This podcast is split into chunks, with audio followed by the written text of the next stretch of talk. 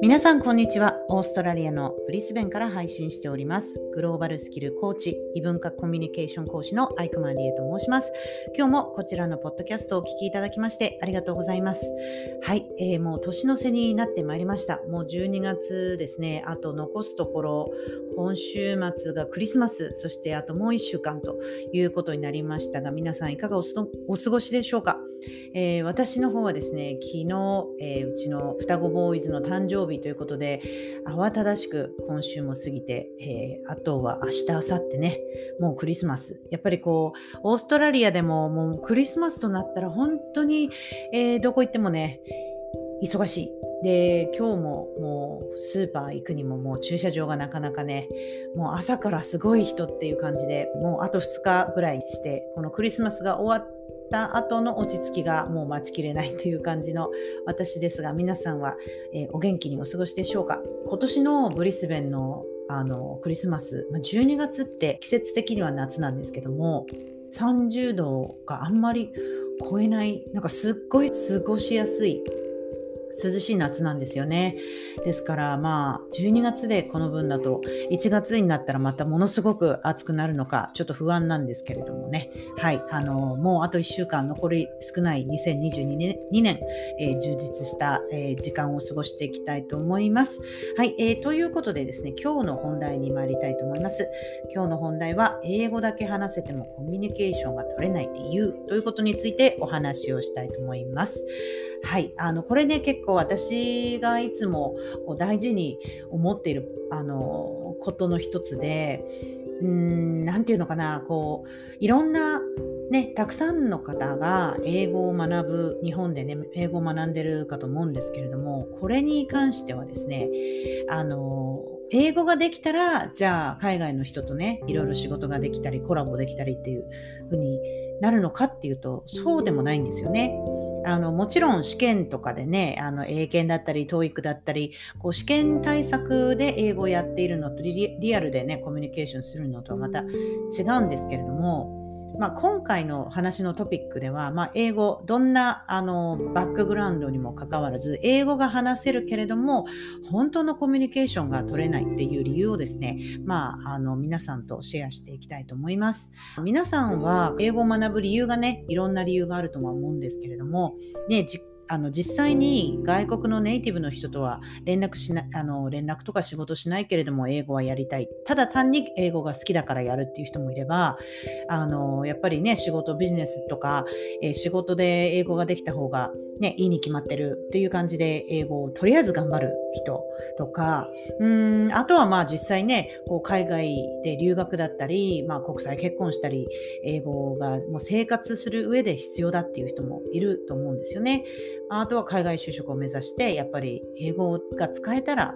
もっとチャンスは広がるんじゃないかなっていう風な理由で英語を頑張りたいという方もいらっしゃるかと思います。まあそれぞれのねあの英語を学びたいっていう理由はあると思うんですね。でもねその先に、まあ、何があるかっていうので多分かなりその学び方も変わると思うんですよ。というのも例えばテスト対策とか試験対策受験だったりそれで英語やんなきゃっていう英語だったらもう全然あのこのトピックはスルーしていただいて大丈夫ですっていうのもその英語の試験だったり英検だったり TOEIC だったりやっぱり試験対策の英語ってそういう教科書とか参考書をいろいろこう勉強してやると思うんですね。でも実際に例えば、まあ、友達海外外国人の友達を作りたいだったり海外の人とコラボしたいとか自分のビジネスをね海外にも広めたいとかあと海外で仕事したいっていう方は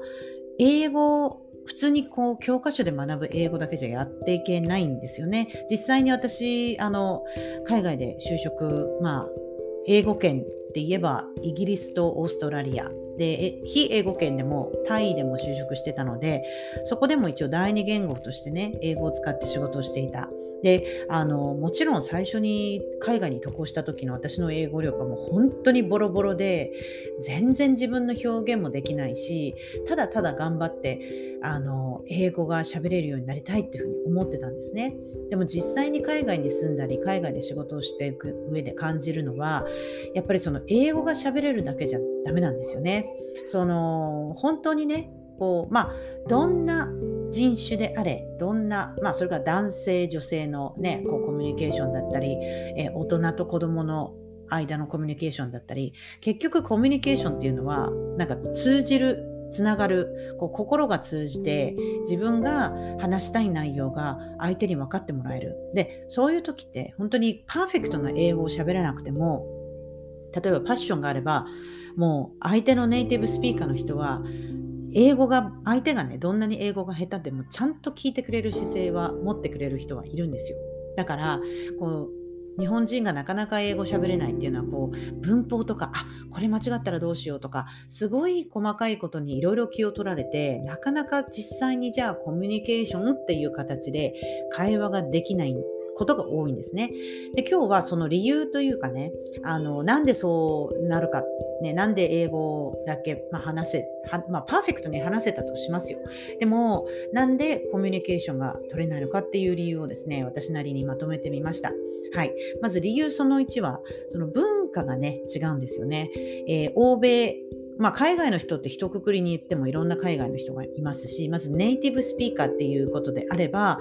まあね、メジャーなアメリカ人イギリス人、ね、オーストラリア人だったり英語がこう母国語とする人たち、ね、そういう人たちと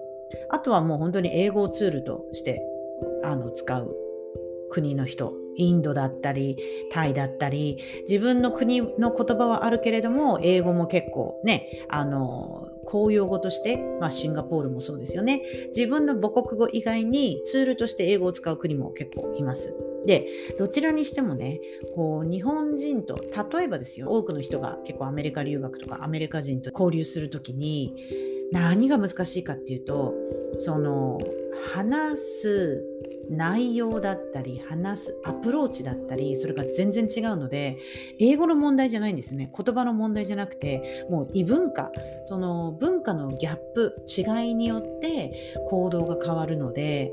例えば何、えー、て言うんでしょう。例えば日本語でもよくありますよね。じゃあ今度またじゃあぜひぜひ遊びに行きましょうとか飲みに行きましょうとか言ってもあのそういうふうにね、じゃあそのまま、じゃあ Let's go have a drink next time ってね、言っても、こう、実際にその文化を共有していないと通じないものがありますよね。日本人の方がじゃあ今度ぜひ、まあ、あの遊びに来てくださいうちにも遊びに来てくださいっていうのは実際にそういう意味ないですよね。なんかこう、えー、社交辞令な言葉とかある程度日本人だったらわかるっていう言葉がありますけれども逆にこう日本の感覚文化で慣れてその外国人アメリカ人と話す時にうわなんかすごいダイレクトに否定されちゃったとかこうなんだろうアプローチが違いすぎてこうショックを受けることが多々あるんですね。それはやっぱり日本人とは違う行動だったりこうやり方を見るとすごい衝撃的なんですよ。だからまあ文化がそもそも違うので同じ英語を話していてもあの通じないとかその他のね言葉以外のところでカルチャーショックを受ける場合ってたくさんあるんですね。ですので私の例で言うと私はあの異文化コミュニケーション講師をしていてアメリカ人を相手にイギリス人との仕事の仕方っていうので異文化理解研修をしたりするんですよ。だってアメリカ人とイギリス人ですよ。普通に英語喋る人たち同士だし、え、通じるんじゃないのって思うじゃないですか。これが全然違うんですよ。アメリカ人とイギリス人も全然コミュニケーションの仕方も違うし、そこが目に見えない異文化理解の部分なんですね。だから、いや、英語さえ喋れれば、みんなと話せる。まあもちろんね、言葉を使ってあの交流できますけれども、そのまた裏側、その目に見えない部分のボディーラングエージだったり、その意思だったりその話の裏にある本当のねその人の思いっていうのを理解するにはやっぱりこういろんな人と接しないと、まあ、それはね海外の外国人の人との交流に限らず日本にいてもやっぱりいろんな人に会ったことがある人はいろんなタイプの人とねこう経経験があると思うのでそれを経験している人と全く同じようなグループの人から出たことがない人はなかなかこうコミュニケーションスキルそのものがね難しいんじゃないかなと思います。というのでまず文化が違うとこうアプローチも違うので、えー、こう話し方ね英語が話せるって言っても実際にその話す、えー、意味合いね含まれる意味合いあの日本語でもこう主語をなかなか言わないじゃないですかその部分ね例えば英語だったらイギリスにいる時にやっぱり「Hey, good morning, Rie」ってよく言われるんですね。オーストラリアでもよく名前を言うんですよ。で、日本人ってこう主語にあまり名前とか私とかあなたとか何々さんとか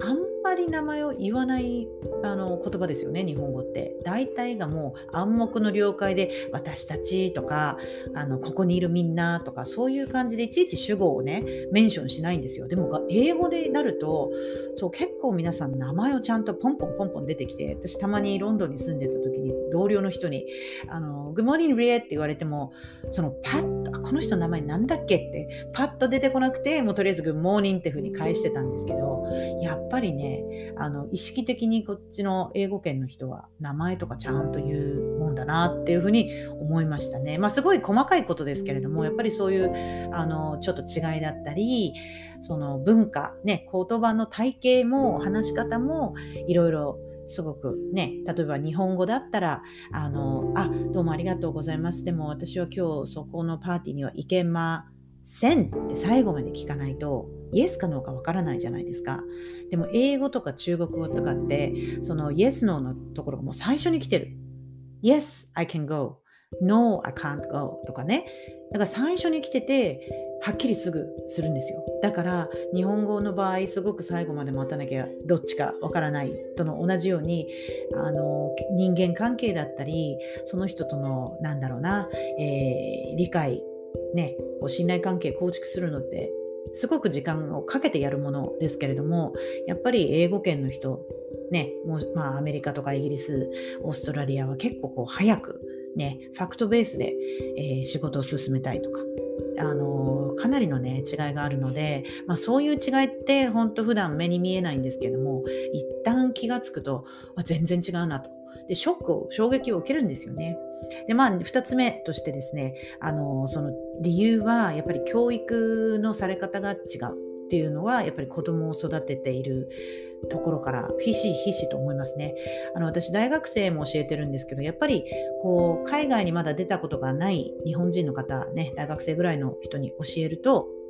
その日本人の感覚のまんま英語を頑張って喋ってるんですけれどもその日本人のカルチャーをあのそのまま持ってきてただ英語話してもやっぱりうまく伝わらないんですよね。まあ、どういう意味かっていうと例えば、まあ、面接英語面接とかミーティングとかで「Do you have any questions?」ね、質問ありますか？って来るんですけども、まあ、日本人だったらまずしないですよね質問。チーンって質問ありますか？って言われてないのが前提じゃないですか日本って。あのわざわざその人前ではいあのなんとかってこういきなりその例えば初めて会う先生だったり初めて会うそのね、えー、取引先だったりって言わないですよね日本だったら。でそれが暗黙の了解で同じ文化の人たち同士だったらまあそんなもんだって分かりますけれどもそれをねいやミーティングって言ったら普通にみんないろいろアドバイあの自分の考えだったりこうねシェアする場所ですよねっていうふうに欧米の人は思ってるのに日本人の人はいやいやいやもうミーティングはただみんな顔を出してあのすでにねある程度根回しされてみんな大体この報告を待ってる場です。みたいな感覚の違いからもう本当に仕事のそういうビジネスの間でも全然こう捉え方が違うんですよねやり方が。ですので、まあ、そのさっき言った教育の部分で日本はやっぱり先生が何かを教える先生がちゃんとこう言うのを待ってただただ待つとかただただ聞くっていう姿勢の教育が多いと思うんですよ。ね、いちいちこう個人の意見を尊重して、ね、あのあなたの考えはどうですかって聞かれないですよね日本だと。でもやっぱり海外だと小さい頃から、まあ、オーストラリアにででね子供子供を育てているのでこう見ていくとその幼稚園ぐらいからもう人前でプレゼンする練習っていうのはさせられるんですよね。そのショーアンシェアって言って自分が好きなことを、まあ、みんなの前でシェアあの話をするんですけども、まあ、そういうことからしてもこう小さい頃からね、相手の話を聞いて、じゃあその話についての質問だったり、あの質問する練習してるんですよね。じゃあ、あの発表が終わって誰か質問ある人？みたいな感じでみんないろいろ質問すると。で、質問することがまたいいこととされてるので、奨励されてるので、やっぱりいい質問をするように心がけるんですよね。でもそれがやっぱり日本人だと慣れていない、質問することに慣れてないので、いや、どうやって質問するんだろう。で、ちょっとこう、なんだろうな、みんなとこう合わせようっていうこう教育だったり、ね、出る杭打たれるっていうこう文化的なバックグラウンドの教育をされてしまうとやっぱり自分を出すのが怖い、ね、あの本当の気持ちを出すのが怖いっていうふうになってしまいますけれども逆にそのまんま海外に行くとこの人はあんまり自分の意見がない人だなっていうふうに思われたりなんか全然はっきりしないからねこうミーティングしてても時間がかかるなとかすごいネガティブに思われてしまうこともあるんですよね。ですからまあ教育そもそもが違うから、まあ、ちょっと英語だけこう頑張ってやったとしてもやっぱりねこう大事なのはそのグローバルマインドだったり、えー、海外の文化もね、あのー、理解して。でもそういうふうに言うのはたやすいんですけどじゃあ実際どうしたらいいのっていう話ですよね。であのー、やっぱりねこれは本当に日本にもしいてで海外になかなか行けない方でもやっぱりねコミュニケーションっていうのは場数を踏む。なんかこう自分でもし留学だったり海外就職がまだできない状態であれば自分でやっちゃうんですよ。例えばリンクトインでね探して自分でこう会いたい人にアプローチしたり、まあ、ミーティングをしたりこう他の人のなんかライブストリーミングを見たりいろいろ人からやっぱり見て、真似て、やってみる。で、できれば本当に実体験でやった方がすごい学びも早いので、実際に自分でね、何かプロジェクトをやってみる。あの、オンラインでね、今の時代たくさんいろんなことができるので、イベントに参加したり、こう、ネイティブの中で、例えば今日私もね、ツイッターでね、あの、イーロン・マスクのツイッター、喋ってるツイッターの部屋があって入ったんですよ。で、本当にイーロンが喋ってて、ワオって思って、いや、なんかさすが今の時代、その手手が届かない有名な人でも、こうやってスペースを開いていて、こう入っていくと、え、その人のなんか肉声っていうかあのメディアでしか聞いたことない人がこう目の前で自分の携帯からその人の話し方を聞くことができる。まあそれはテスラについての最新のね情報のスペースでただただ、まあ、興味本位でどんな話をしてるのかなっていうふうに聞いてたんですけども、まあ、そういう感じであの英語をねに触れる機会を、まあ、やっぱり日本にいながらでも今は本当にたくさんの機会があるのでそれをガンガンやるで言葉だけに惑わされないで言葉ができないからまだ留学はできないとか考えないで逆に言葉をマスターしてからね海外に出てほしいですねそうしたらやっぱり楽しいこともエンジョイできることももう倍違うので日本にいる時にできればそういう英語とか、まあ、つまんないことグラマーだったりそういうボキャブラリーだったりある程度やんないとやっぱりコミュニケーション取れないんですよね話が。だからその簡単なミニマムな部分は日本で頑張ってで留学とかもしワーホリとか行くんであればその時にもう本領発揮できるぐらいに自分を持ち上げて勉強をしていくっていうのが理想のパターンで、えー、時間も無駄にならないしお金も無駄にならないんじゃないかなと思います。ということで、まあ、文化が違う、ね、そして、えー、教育が違うので、まあ、英語だけ喋れても、まあ、コミュニケーション取れないよっていうお話だったんですね。で、まあ、番外編として実際に本当にねこれは結局価値観の違いがまたそのコミュニケーションのねこうなんか誤解だったりミスコミュニケーションを生むのは、まあ、今年、まあ、もうすぐクリスマスなんですけども私と夫、まあ、国際結婚してる方はねまあなんていうのかな、もう毎日がカルチャーショックだったり、毎日が異文化理解の世界だと思うんですよ。で特に、えー、まあ男性と女性も結構違いますからね、考えていることが結構違うので、いつも、わあ、難しいなって思うんですけども、例えば、ね、日本的に言ったらクリスマスプレゼントでこうギフトギビングなわけなんですよ。この人間関係をより良くするための、こう、あの、思いのこもったプレゼントじゃないですか。でもなんか、まあこれはうちだけなのか、彼だけなのかわからないんですけれども、あの、まあでも周りの友達を見てると結構そういう人もいるんですが、じゃあプレゼントは何が欲しいってダイレクトに聞くんですよね。いやでもダイレクトに聞かれて、これ欲しいって、その子供の時はいいですよ。例えばうちの子供も、ね、サンタさんに何が欲しいってこうある程度手紙を書くので、大人も、あ、じゃあこれが欲しいんだねってそれを準備するじゃないですか。でも大人になって、なんだろうな、やっぱり私的にはこう、じゃあ私にはこれがいいっていうふうにこう、提案して、女性的にはね、提案してなまあそれがものが何でもいいんですよ。提案してくれてじゃあこれは君にと思ってっていうその気持ちが私的には大事だと思ったんですけども夫からしたら「いや君は何が欲しいのか何も言ってないよね」つって言ってくるんですよ。私はねいやでも言ってそしたら、まあ、最近ね、この数年、大体私たち自分が欲しいものは自分で買って、じゃあこれをはい、私のプレゼントとしてやってねっていうふうにやってたんですね、過去数年。でもそれだとなんか結構つまんないですよね。まあ、最初はまあ欲しくないものをもらうぐらいだったら、自分が欲しいものをちゃんとこれって言って、あの、買ってもらうのはいいんですけども、でも最近ちょっとあまりにもサプライズがない、刺激がないので、ドキドキ感がなくなってしまうじゃないですか、クリスマス。なので、いや、ちょっとなんか知らないもの買ってほしいな、つって言って、でもそのゲスインゲームが夫としてははっきりしないから分からんっていう。いやでもその分からない中で頑張ってほしいものがまあ女心なのか日本人的なとこなのかそこはよく分かんないんですけど皆さんいかがでしょうか？プレゼントはねやっぱり欲しいものを買ってってでもそれをやるんだったらなんか自分で買うのと何が違うんだろうって思っちゃうので、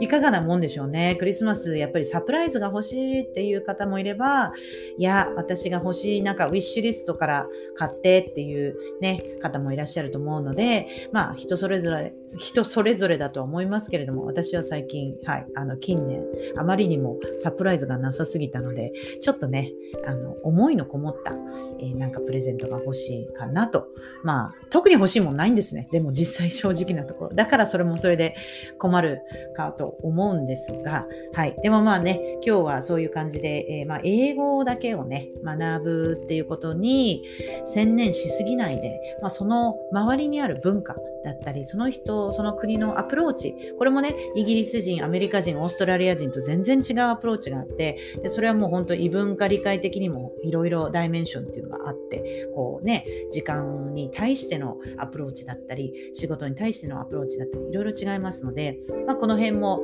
あの、実は隠れたトピックであるんですですよっていうことをちょっとシェアさせていただきました。ということで、もしかして今日はあの子供の声が雑音として バックグラウンドにあったかもしれませんけれども、ご了承ください。ということで、来週のエピソードが今年最後のエピソードになりますね。はい。ということで、皆さんいつもポッドキャストをお聞きいただいている皆さん、ありがとうございます。もし今回が初めて聞くっていう方であれば、ぜひぜひこちらのプログラム、えー、ポッドキャスト登録の方をお願いいたします。ということで今日も皆さん、